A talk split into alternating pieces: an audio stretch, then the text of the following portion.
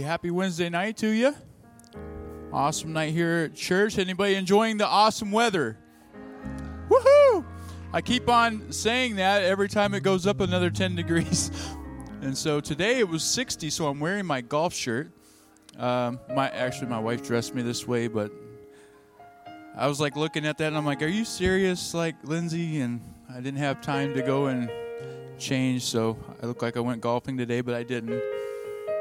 Um, anyway, if you're a guest here tonight, we just want to welcome you here to Calvary Gospel Church. If you, uh, if this is your first time, uh, we'd like for you to stop by the Welcome Center that you probably passed on your way into the sanctuary. And if you're visiting for the first time online, you can do the same thing by going to that bit.ly link forward slash connect to CG at the bottom of your screen.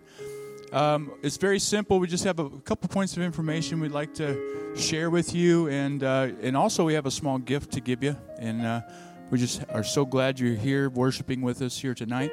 We also would like to remind you of some giving options that you can uh, utilize here at Calvary Gospel Church. You can always give online at cgcmadison.org. You can give in person by placing your offering in the box that are mounted to the walls on the way into the sanctuary that you will see. There's some little envelopes you can use there. You can always give by mail. Um, if you'd like to mail in a check, you can just mail it to 5301 Commercial Avenue. Or you can give on the mobile giving app, uh, which is always available to give at any time 24 7. And so we're just thankful for everyone who supports Calvary Gospel Church and the mission that we have to reach this uh, Dane County area. Amen. God, we're just so thankful for all of you that are supporting that mission financially and also for the work that you do uh, in your individual ministries. Speaking of that, this Sunday, February 25th, um, we want to remind you about the Connection Fair.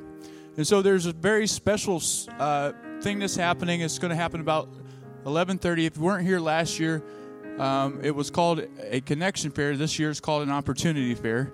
Um, and so at 11:30, we'll be going into our fellowship hall. We'll have some food and fellowship. Uh, we'll have hot dogs and hamburgers. There won't be any charge. And then all of our ministries and connection groups will be setting up booths uh, to showcase what they do here at Calvary Gospel Church. It's a great time for you to get involved.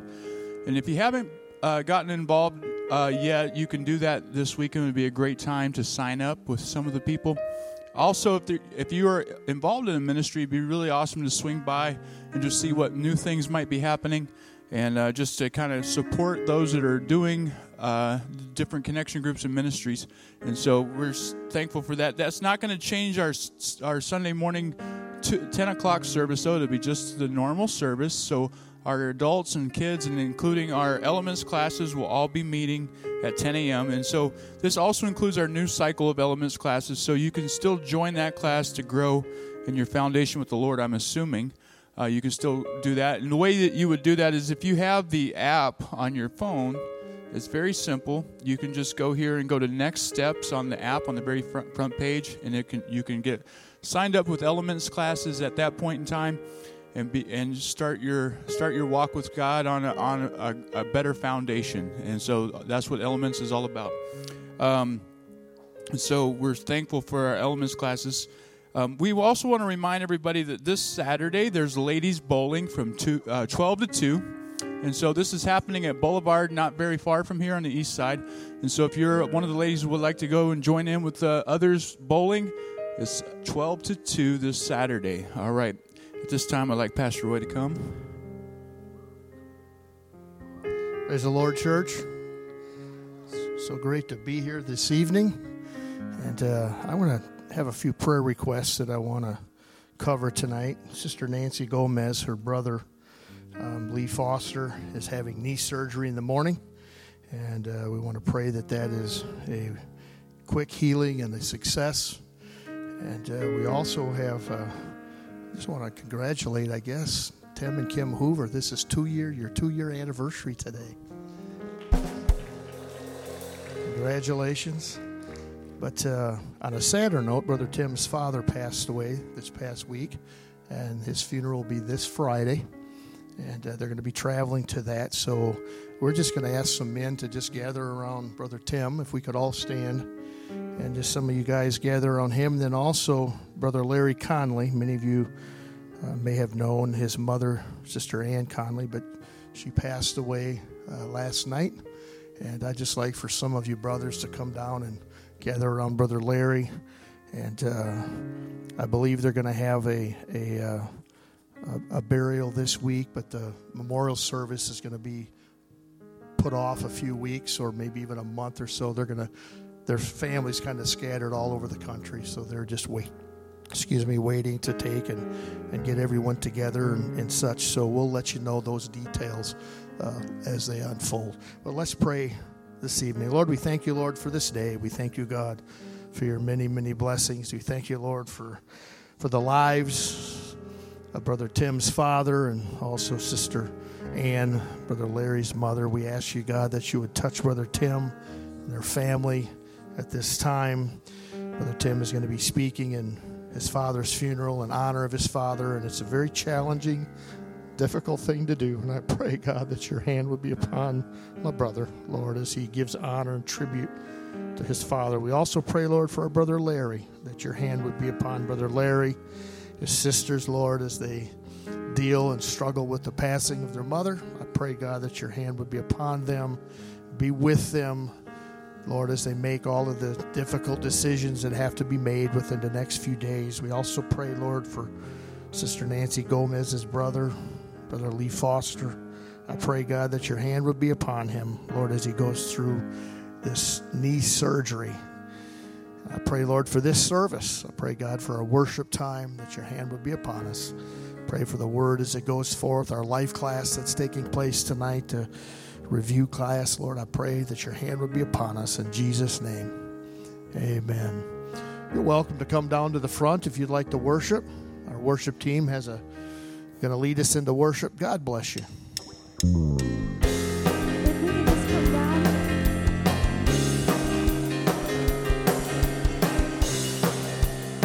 Tonight we're going to sing some worship songs. And I just want, sometimes, you know, I've been to a lot of services where there's been a lot of healings and with special speakers, and people always wonder, how come this always happens when this speaker comes? Why is everybody getting healed? And that's because they had an expectancy in their heart. They came expecting to receive something. And right now, I'm going to set the bar high. I'm going to come down here, and I want you to come step out of your seat. I want you to expect something great to happen. If you need a healing, raise your hand. If you need more money or a better job, I want you to step down here in faith and just to claim your miracle. If you need deliverance, if you have a drug problem, I want you just to lift up your hands and receive your healing tonight. If you need deliverance, start calling out the name of Jesus because there is healing and there is power in the name of Jesus. Let's worship him tonight. Hallelujah. Hallelujah, Jesus.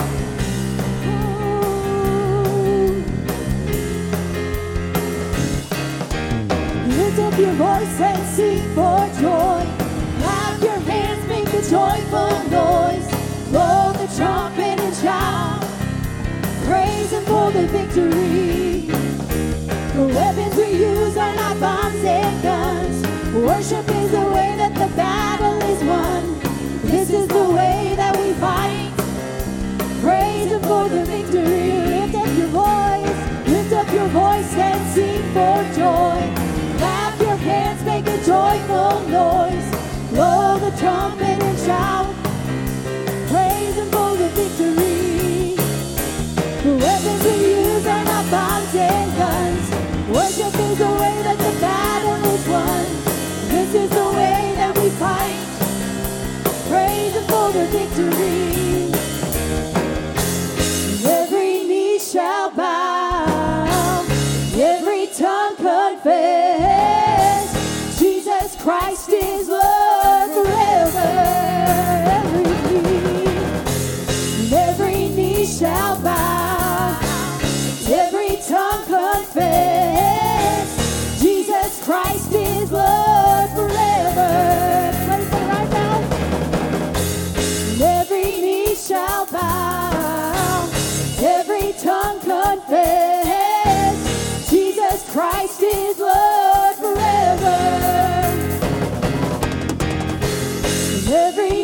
shall bow, every tongue confess, Jesus Christ is Lord forever.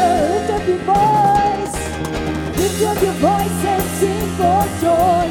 Clap your hands, make a joyful noise, blow the trumpet and shout, praise Him for the victory.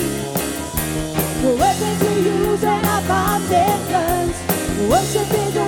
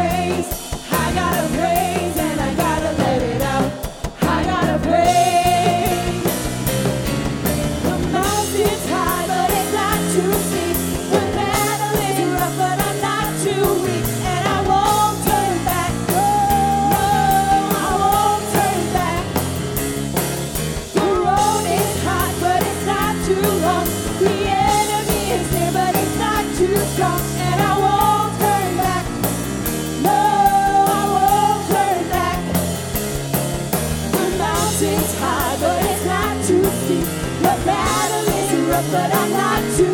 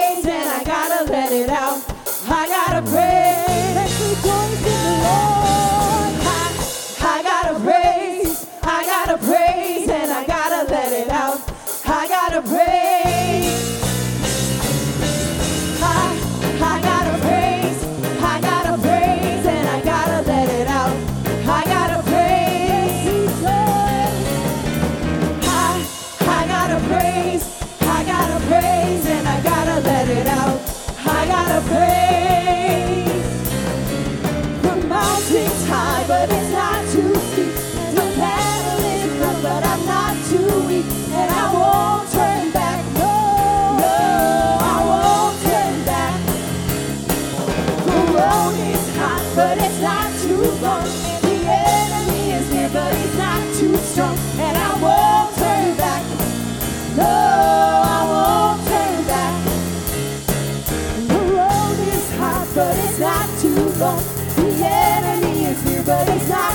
Strong. And I won't turn back. No,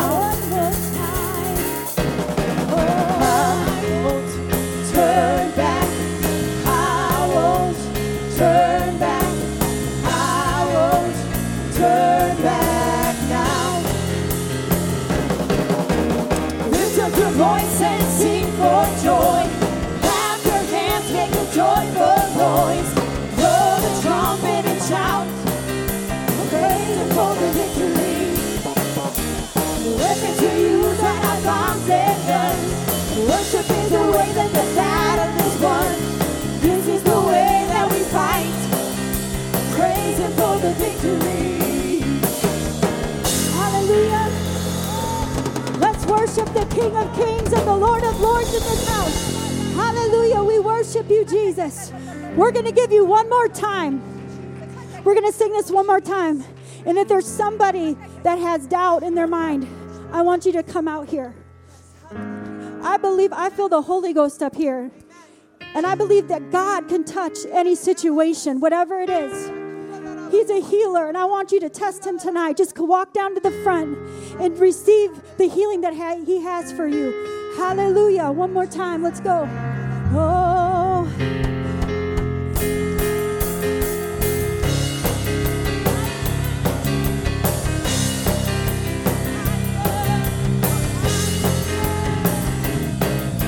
Lift up your voice and seek for joy.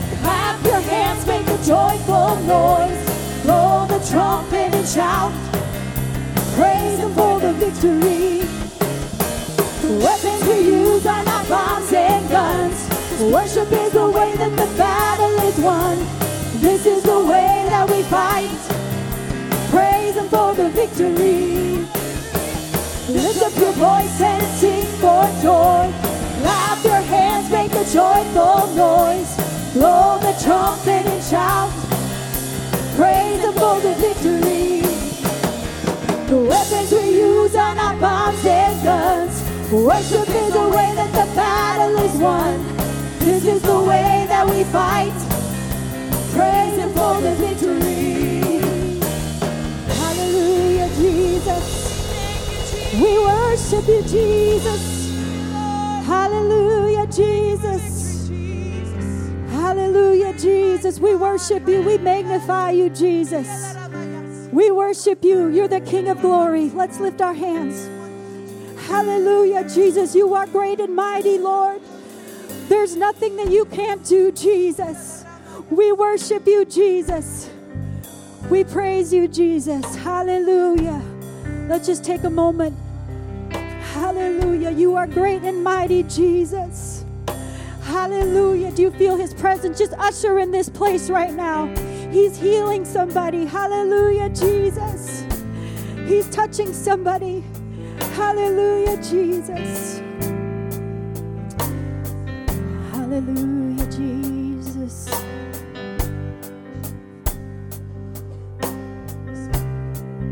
Oh, now great is our God.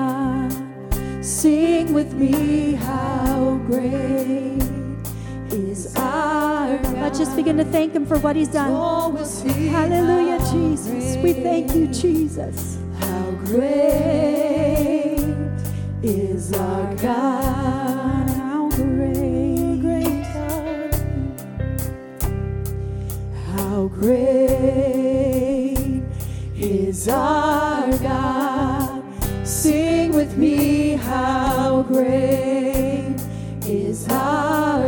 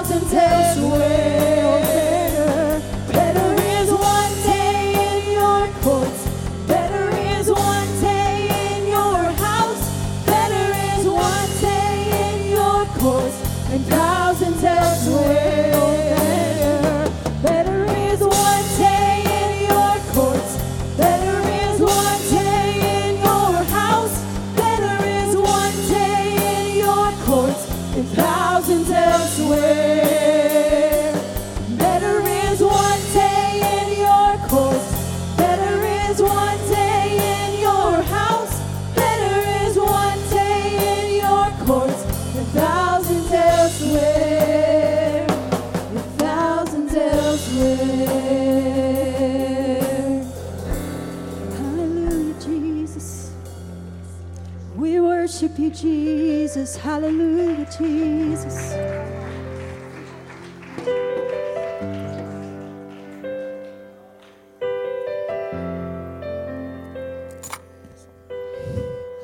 Praise the Lord again, church. Such a sweet presence of the Holy Ghost in this place this evening. Just remember this next few days to pray for these families that have lost loved ones. God is so good. God is so good. You can be seated this evening. We have our opportunity fair coming up on Sunday. I'm excited about that. I'm excited what God is doing in all of our ministries. We had a, a marriage seminar here, a little bit different than any marriage seminar that we've had over the years. This was kind of a three day event. And uh, for those couples that went, I'm so very thankful that you're interested in taking time to work on your marriage. Just because you went doesn't mean you have problems, but you just want to better your marriage. And uh, it was a all the back or the feed. Trying trying to think of the right word. all of the uh, everyone that went enjoyed. we'll get it out. We'll get there. But uh, I'm so very thankful. The Solbergs there in our church plant in Waterloo did a tremendous job hosting this event. And uh, Brother Rick and Sister Nicole and their family, thank you so very much. I want to talk here tonight, and I'm going to cover just a f- little bit of this on Sunday morning, and then we'll continue or finish it the following week. But uh, I want to talk about opportunities. We've been talking about this, but I want to just take and kind of sh- just shift a little bit. I want to talk about opportunities are often hidden in the little things. The little things, hidden in the little things. Now, I I don't know why it is, but for as long as I can remember, Americans, we have been cultivated into a fascination of big. We like everything big. Uh, a number of years ago, we had uh, uh, some foreign exchange students that came here and attended our Christian school, and my wife and I took in a, a young man from Korea, South Korea, and a young man from Thailand. And recently, a few weeks ago, we were down in Texas, and uh, we took them to a Whataburger hamburger stand. I don't know if any of you have ever had a Whataburger, but there's no burger like a Whataburger. And uh, if, if you're not familiar with that and you ever get south, uh, indulge yourself. Uh, you better like mustard, but nevertheless, we took them and they wanted the large Coke. And uh, one of them wanted a large Coke, one of them wanted a large strawberry shake. And Whataburger is noted for big sizes of everything. And they brought out their large Coke and their large shake. And literally, it was probably somewhere in the neighborhood of 42 to maybe 54 ounces. It was the biggest cup I've ever seen. And the bottom was neck down to fit in a cup holder. And they were amazed at the size of the large Coke at Whataburger. Now, we look at this, and I don't know what it is. I I, being from Texas, they, they say this that everything is bigger in Texas, and they kind of brag about that. And uh, I believe that they're correct. Um, they have more trash on the sides of the roads than any state I've ever been in. I've seen more old washing machines, more old dishwashers, and mattresses thrown out aside the road than any other place I've ever been. But anyway, if everything's bigger and better in Texas, then I guess litter is bigger and better. Not quite for sure on how I feel about that, I guess, as far as bragging about it. But we have this biggest, we, we, we look in small town America, there's uh, small towns. I've, I've driven into a lot of small towns and and uh, on vacations, and occasionally you'll run into the, the biggest small town in America sign. They want to advertise that they're the biggest of the small. Not for sure where big and little, where they figure that out. We were in our staff meeting this past week, and my brother John was his turn for devotion, and he spoke about the little things. Talked about how Columbus, Wisconsin, last year, I believe it was, won a very prestigious national award. And it's a little town, but it's their big claim to fame. Anybody want to guess what Columbus, Wisconsin's Sister Carla? The best tasting drinking water in North America was won by Columbus, Wisconsin last year. That's their their accomplishment. So I I believe that there are times when large size makes something greater or a possible greater in accomplishments. But I also believe that we misunderstand the value of size. And we say that size is the only value, or when we say that size is the only value, therefore tonight I would like to focus on the importance of those little things. because much of the world and much of life we know is not filled up with big and bad and the best. Most of life that we know and we live is a lot of little things.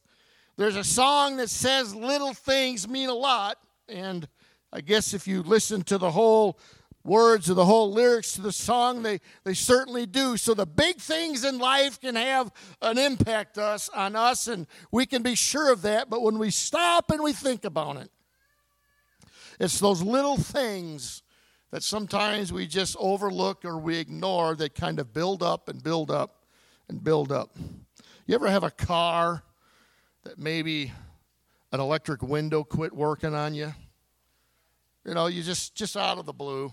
It's got to be the driver's window because you use it all the time.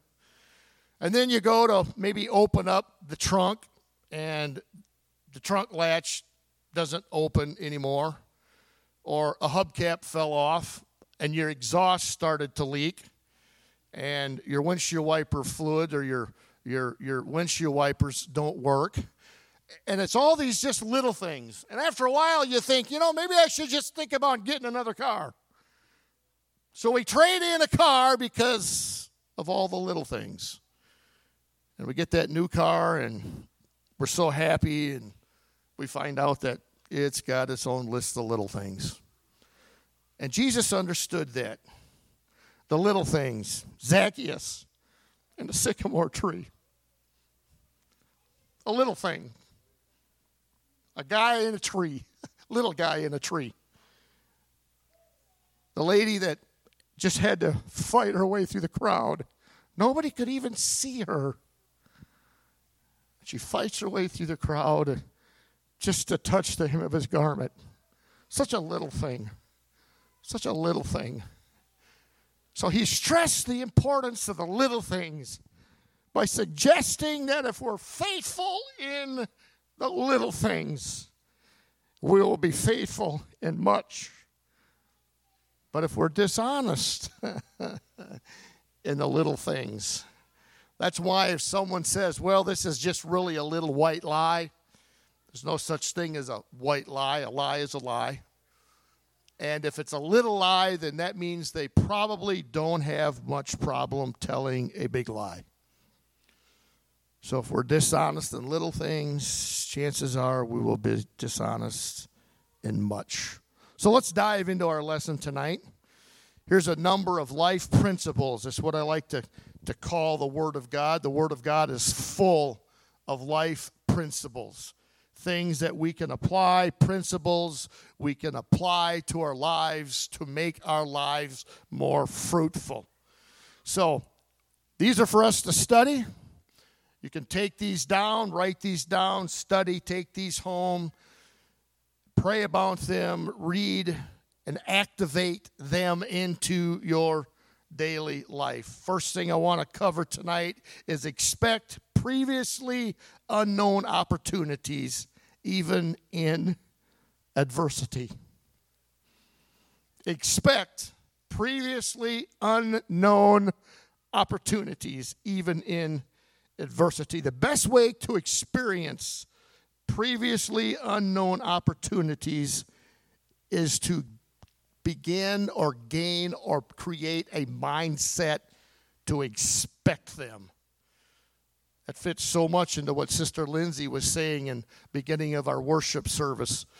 We have not because we ask not, but a lot of times we have not because we ask not because we expect not. We don't expect the healing to happen on a Wednesday night during worship service. We don't expect some of these. So I've discovered in my life that when I expect to find unknown opportunities or doors to open, they will open regardless of the circumstances. There will be times in life when our reaction to adversity will determine the opportunities in which we receive. I think one of the best examples that we can find in Scripture is when we look into the Old Testament in the book of Genesis and we read the story about Jacob. Jacob worked for his father in law, Laban who was a crooked and conniving and took advantage of anyone he could type of an individual. But see, even in the midst of the conniving work environment that Jacob was in, understand Jacob to this up to this point, his name meant supplanter. It, it, it meant uh, it meant he, he was he was a, a conniver as well. It's like Jacob met his match. But in this process of Jacob being uh, working for his father in law Laban, God began to do some things in his life. Jacob didn't become who he was prior to working for Laban. He didn't become necessarily who he was in, in, in his fullness after. He became who he was during the time that he was being taken advantage of, ripped off, All of these things going on. But even in the midst of the conniving, manipulating work environment, Jacob never seemed to waver from his purpose. He expected God to take care of him. God had promised he would take care of him, and God did. Jacob continued to do the right and honorable thing, even though it went against his personality, it went against his name. Jacob stayed strong in his faith and his obedience to God. And quite a change from his previous ways of life. If you want unknown opportunities to come your way, you must stay faithful. Hear me on this? This is so, such a powerful, simple principle If you want unknown opportunities to come your way, you must stay faithful, even in seemingly unbearable circumstances. I can tell you this, church, over the years I have been manipulated and put in circumstances and situations I didn't want to be in, and I didn't always stay faithful. But in the end, God was good, God honored. Jacob persevered, and God honored him with his favor. And with his favor came a blessing. And that blessing was wealth. Genesis 31, 6 through 9 says, And you know that with all my power I have served your father, and your father have deceived me and changed my wages 10 times. Ever worked for someone that changed your wages, changed your work environment, changed your overtime? But God suffered him not to hurt me. If he said, Thus the speckle shall be my wages, speaking of cattle. So what happened was, was Laban says, You know, Jacob, all the speckled cattle, cattle born with spots, they're going to be your cattle. So, what did God do? Every cow that was born was Jacob's. Laban got frustrated by this. This is Jacob talking about his frustrations. So Laban changed the name or the rules of the game and said, You know what? All the ring staked cows shall be yours. I'm going to take all the speckled ones from now on. So, what did God do? God just seemingly changed the genetics of the herd. and every cow born was Jacob's cow. You see, God hath taken away the cattle of your father and hath given them to me because of his faithfulness. God took the wealth of Laban God took the wealth of Laban and presented Jacob with an opportunity to go from nothing. He left his home fleeing from the wrath of his brother. He left with nothing. And God took that nothing because of his faithfulness and turned it into an opportunity for wealth. We read in Genesis 33:10 in the message God reveals Jacob's godly attitude and his reward when he is confronted by his brother Esau. You can read the story in Genesis. He says, Jacob, please, if you can find in your heart to welcome me. Or Jacob said, please, talking to Esau, if you can find in your heart to welcome me, accept these gifts. Last time I saw you, brother, you were seeking to kill me because I deceived you and I stole your inheritance. If you can find in your heart to welcome me, accept these gifts. When I saw your face, it was the face of God smiling on me. Accept the gifts I have brought for you. God has been good to me. You can see quite an attitude change when Jacob begins to apply principles to his life. God has been good to me, and I have more than enough. Jacob urged the gifts on him, and Esau accepted. Regardless of your circumstances where you are right here tonight, regardless of your circumstances of the moment, if you remain faithful, even in the midst of adversity, God will bring an opportunity your way. That's the God we serve. That's the God we serve. However, however, we need to expect opportunity to come our way. Second point I want to get into tonight is tap into previously untapped potential. I'm going to just be totally, brutally transparent, honest here for the next few minutes. Not that I've been lying to you up to this point, but I wasn't always the best student in high school. Anybody relate to that? How many of you were like 4.0 and above here tonight? Josh, come on. Spell Mississippi.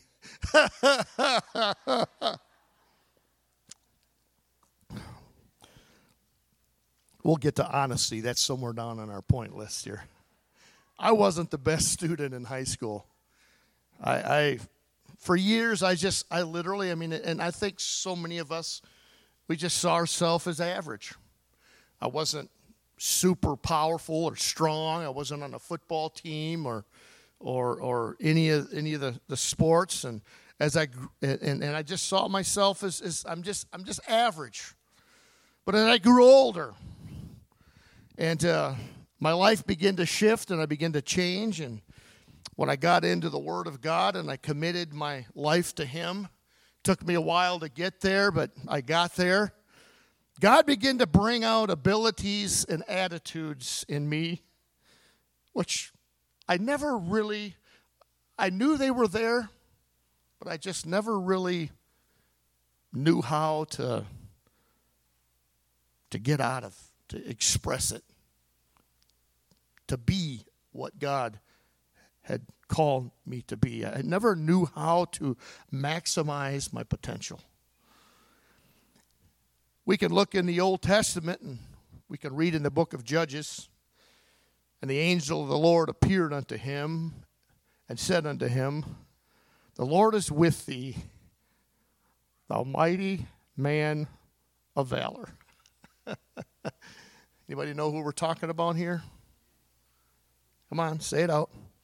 Gideon. Talking about Gideon. You see, Gideon never saw his potential until an angel of the Lord came and appeared to him and called him a mighty man of valor. You see, God saw something in Gideon that Gideon could not and never saw in himself. And God looks at each and every one of us. We've talked a lot about this over the last year or last year and a half, too, about fulfilling our purpose. And God looks at every last one of us and said, There is so much more inside of you if you would just allow yourself to release it. And God is waiting for His church, waiting for His bride to be the beautiful, powerful bride that He created it to be. You believe that? So God saw something in Gideon, and God sees something in you here tonight. You may say, but Pastor, you don't even know me. No, I don't know you, and you don't really know me. You don't know how I think. You don't know what I think. You don't know what I'm thinking right now, and I don't know what you're thinking right now. But you see, God saw something that Gideon didn't even see in himself. Why is that? Because Gideon had a poor self image. He had a problem. He didn't see himself as God saw him. We read in Judges 6:15 in the message, Gideon said to him, "Me, my master, how and with what could I ever save Israel?" Look at me, God. Look at me. My clan, my family, we're the weakest family in the neighborhood. We got the most problems. We're the weakest family. We're the poorest family. We got nothing. God, look at me. Look at me personally, God. Look at all my brothers. They're like tower over me. I'm the runt of the litter. But you see, as Gideon, as God began to work on Gideon, Gideon's self esteem began to rise when God began to prove himself over and over and over to Gideon. So, as Gideon became faithful to God's direction, he was able to tap into that inner potential that he never knew was within him until God showed up. And, church, God is wanting to show up in your life tonight. After 40 years on the backside of the desert, Moses fled Egypt because he murdered an Egyptian and then covered it up. Flees for his life. 40 years on the backside of the desert in the land of Midian. When God told him that he was going to be the deliverer of his people, what did he begin to do? He immediately began to question God. Has God ever called you to do something and immediately you begin to question God on what He's called you to do? Has God ever opened up an opportunity for you and immediately you begin to question that opportunity? Today I, had a dentist appointment. We've had a problem. Our dentist, we went to a new dentist office and we really liked it, and then they sold out, and the next dentist, we liked them, and then they closed and closed the office, and it's like, okay, now where do we go type thing. So it's like I want to stay local, so we went to a new dentist there in Cottage Grove, just a small dental office. Never been there before, didn't know anybody. Got to start all over with, you know, that getting comfortable with laying down and having sunglasses on and your mouth stretched wide open, somebody with their hands in your mouth, trying to talk to you and have a conversation with you, and you can't say nothing back. Isn't that the most awkward thing? So, how are you today? Doing all right? Okay, all right. It, it, it's just it's just awkward. But here in this conversation, we started talking, and it started off. It was kind of a, a meet and greet. Never had that before with a dental office. And for the first 15 minutes, it was just tell me a little bit about yourself. And, and uh, so I just kind of told them a little bit about myself and didn't get into a whole lot of detail. And they started talking about their life and who they were and all this and that and the other. And I noticed in one little statement that I picked up on, and I thought, I think this person has a faith in God, but I'm not for sure. So I listened and I began to steer the conversation. You see, you can do that, and people don't really always know. So I began to steer the conversation, and sure enough, within five minutes, we were talking about church, we were talking about our pastors, we were talking about Wisconsin District Camp, we were talking about junior camp, youth camp, family camp. We were talking about all kinds of things at church, worship service, all of this. We were all talking about, all because I took an opportunity. God told Moses he was going to be the deliverer of his people, and he questioned his own abilities because he had become disheartened over the opportunities of his past. He grew up in Pharaoh's palace.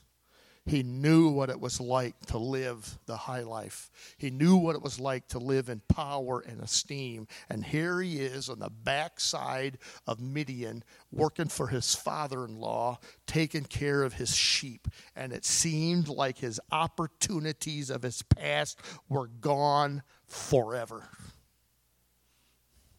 I just want to encourage us in those little things when we're talking with people, whether it's at the grocery store, the laundromat, Kwik Trip, the dentist office, the doctor's office, whatever it is. Have faith in your ability and have faith and trust in God that conversations can be steered to give you an opportunity to be a witness. You see, we read in Exodus 4:10 in the NLT New Living Translation, but Moses pleaded with the Lord. He says, Oh Lord, I'm not very good with words. Yeah, when I got somebody working in my mouth, digging and scratching on my teeth, and one false move with my tongue could have something pierce into it, I'm not very good with words either. But you know, I've learned that every now and then they ask you to spit or suck up that, and they ask you how you're doing, and I was able to take and fit in. I've never been Moses says, I've never been good, and I'm not now, even though you have spoken to me, even though you have talked to me. You've given me specific instructions, God. I get my tongue tied and I get my words tangled.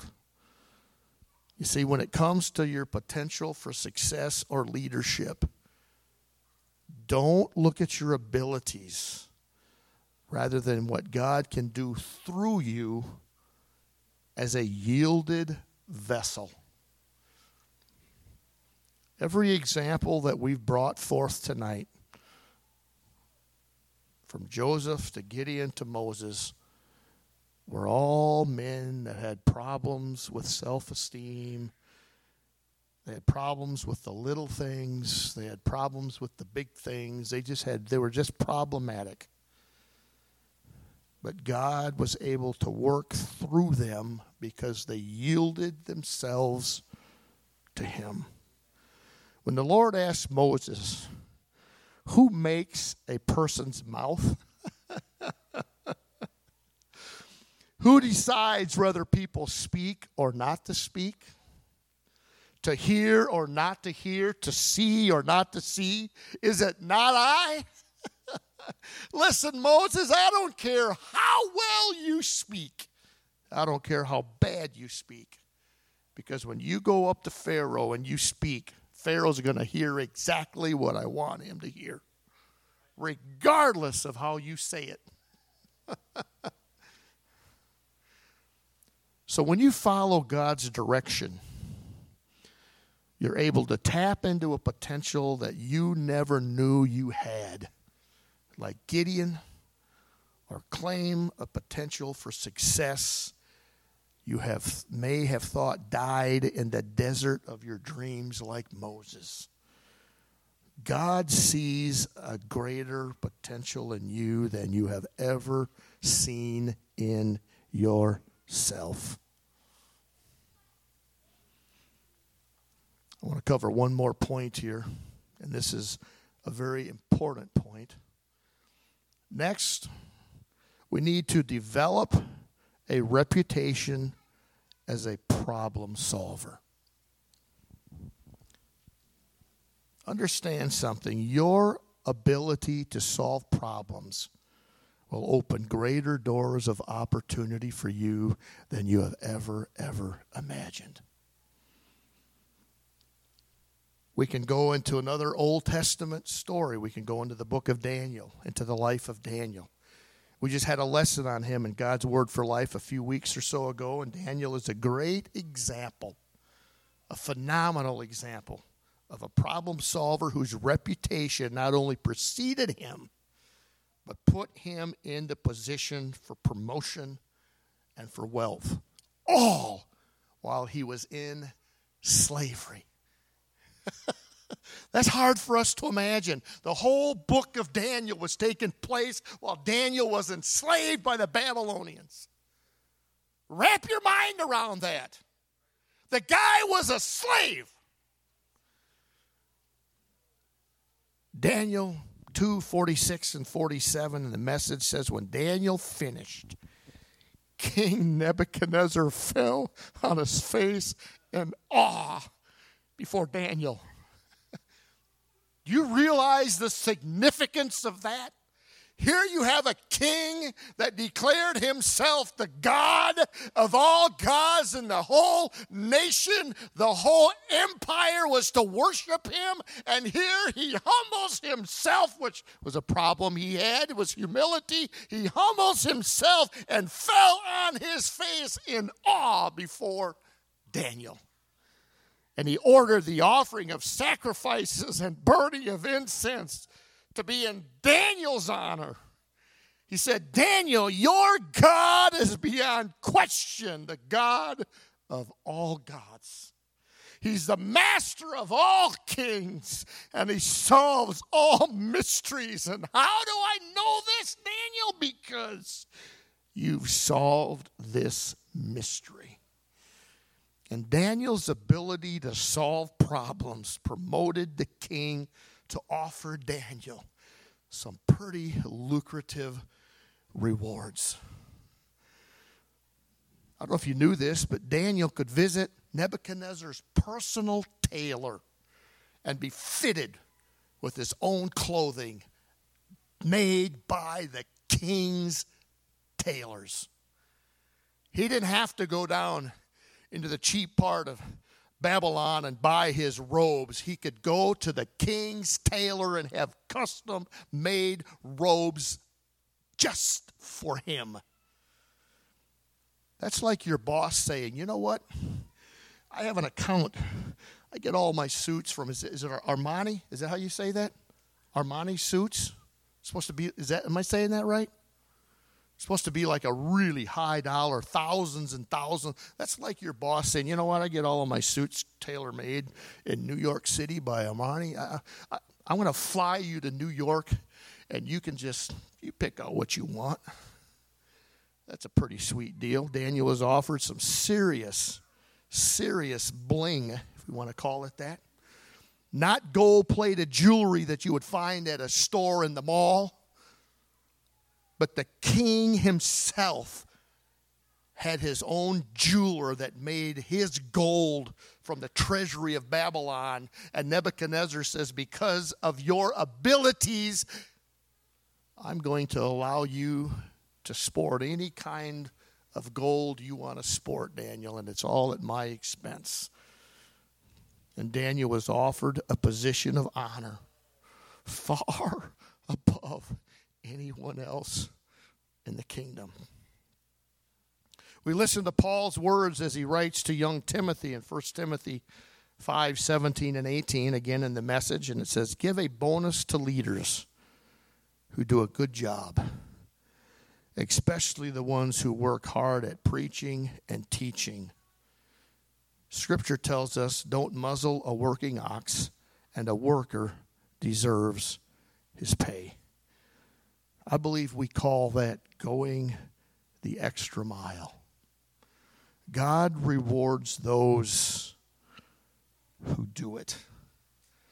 Here's a keeper quote for you to write down Initiative is doing the right thing without being told to do it. Way too many workers in today's market do just enough to get by, just enough to draw a check. And that's why promotions never seem to manifest itself into your or onto your paychecks. It's not for everybody, but listen, sometimes we have to be proactive. And when I mean proactive, I mean, you know, there's nothing wrong with showing up for work 15 minutes early. Nothing wrong with staying 15 minutes late. I remember one of the last years I had on the job from March 1st until September 1st. I had 400 hours of overtime. Figure that out. How many times you check in early and how many times you check out late. But you see, God honors that. You don't have to wait for your boss to ask for your opinion or your assistance. And I know that I value the employees who bring me ideas. I talked to our staff and I said, you know, we have to solve problems. That's what we're here for. Don't just bring me a bunch of problems without some sort of a solution. You have a problem in the company you work for, be a valuable employee. Bring a solution to the table. Don't just show up and bellyache about it. That's just free. Doesn't cost you anything. You may not get a raise today for it. You may not get a raise tomorrow for it, but you just keep proving yourself that you're of value to your company, and God will bless you. God has ways of blessing you above and beyond your boss's paycheck. So we read in Romans 12, 6 through 8, the message if you preach, just preach God's message, nothing else. If you help, just help. Don't take over. If you teach, stick to your teaching. If you give encouraging guidance, be careful that you don't get too bossy. You can be you have to be careful sometimes when the boss asks for your opinion. I've had I've I've I've asked people for their opinion before and boy, I'm here to tell you when I got done, I was like, I will never ask them again.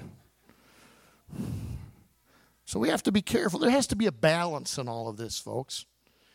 If you're put in charge, don't manipulate people. Do you like to be manipulated?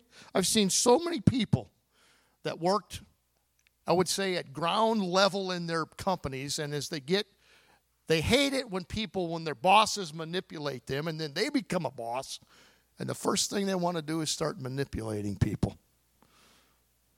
If you're called to give quick aid or give aid to people in distress, keep your eyes open and be quick to respond. If you work with the disadvantaged, don't let them don't let yourself get irritated with them or depressed by them. Keep a smile on your face. Find the problem closest to you and solve it. You know, so many problems that we have in our, our families and our finances and our marriages, if we just wrote them down and we committed together as a couple and as a family to solve them, we could fix them rather quickly. Find the problem closest to you and solve it. One more bonus to this principle is when you become a problem solver, you're able to bless your friends Have you ever had a friend that's been a blessing to you? I've had a number of friends. A number of you in this place tonight have been great blessing to my wife and I over the years. We read Daniel 2 48 49 in the message. Then the king promoted Daniel to a high position in the kingdom, lavished him with gifts, and made him governor over the entire province of Babylon and the chief in charge of all the Babylonian wise men. And at Daniel's request, the king appointed Shadrach, Meshach, and Abednego. Remember them three? to administrative posts throughout Babylon, while Daniel governed from the royal headquarters. You see, Daniel was not only able to increase his income, this isn't all about income, but Daniel was able to increase his income.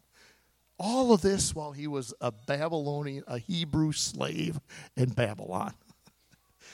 And he was able to do the same for his friends, Shadrach, Meshach, and Abednego. Let's stand.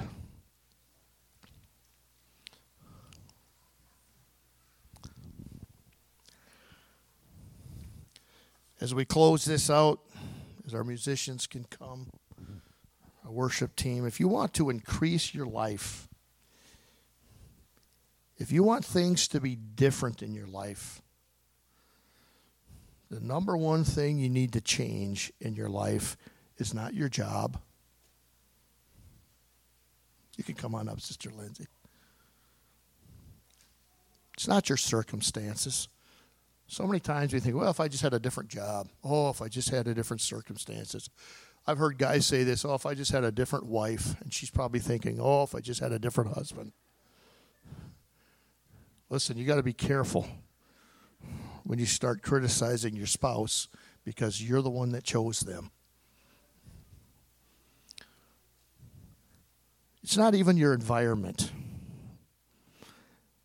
It's not relationships and it's not income.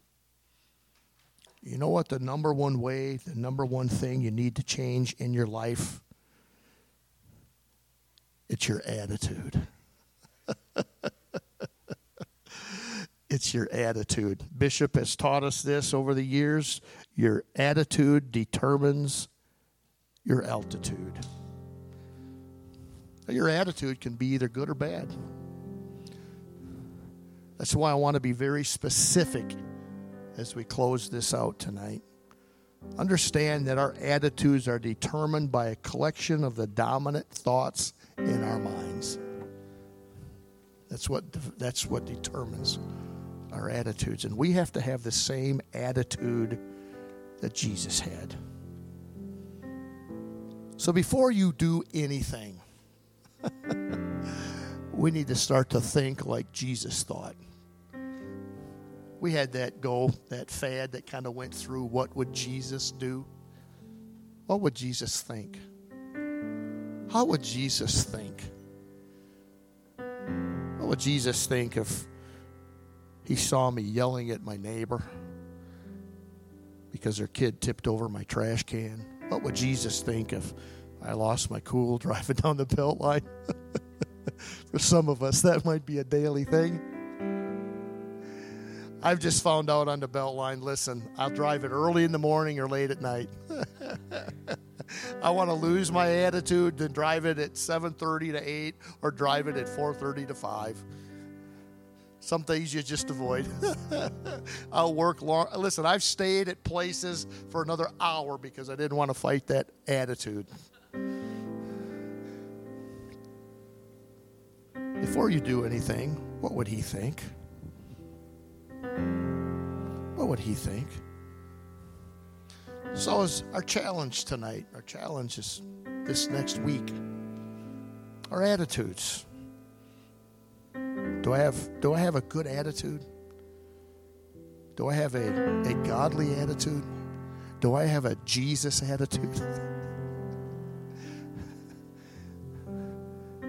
now remember attitudes determined by a collection of thoughts in our minds. So how's my mind thinking? What's my mind thinking? How do I process things? So as our worship team begins to sing tonight, this I just want us to just ask God, Lord, could you check my attitude? Because what, what we think, understand this. I talk with my hands. You probably figured that out by now. What we think becomes actions. That's what happens, doesn't it? That's why we get in disputes with people. That's why we argue with people. so let's just take some time as we close out this service tonight. How's my attitude? How's my thinking? Lord, am I am I is my thinking please you? Is my thinking something you can use? Or is it something that's prohibiting me from stepping into the potential and the abilities that you've given me? God bless you.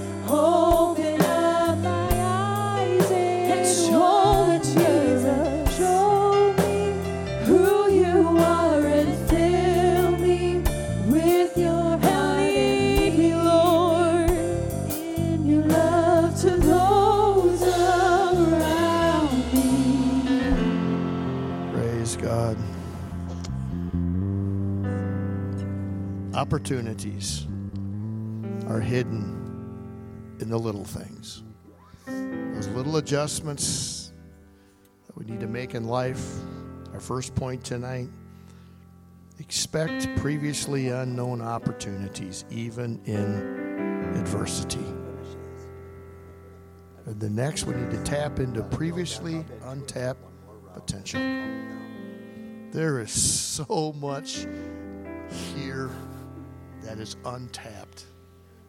It's just mind boggling what what God can and desires and wants to do through you. Through you. Next, we said we need to develop a reputation as a problem solver. I have a book at home. It's on the leadership secrets of Jesus, written by Mike Murdock. I've had it for a number of years, and I've given it to a number. I've probably given this book out more than I've given any other book out. And the number one leadership secret of Jesus listed in that book was Jesus was a problem solver. If you can learn to be a problem solver, listen,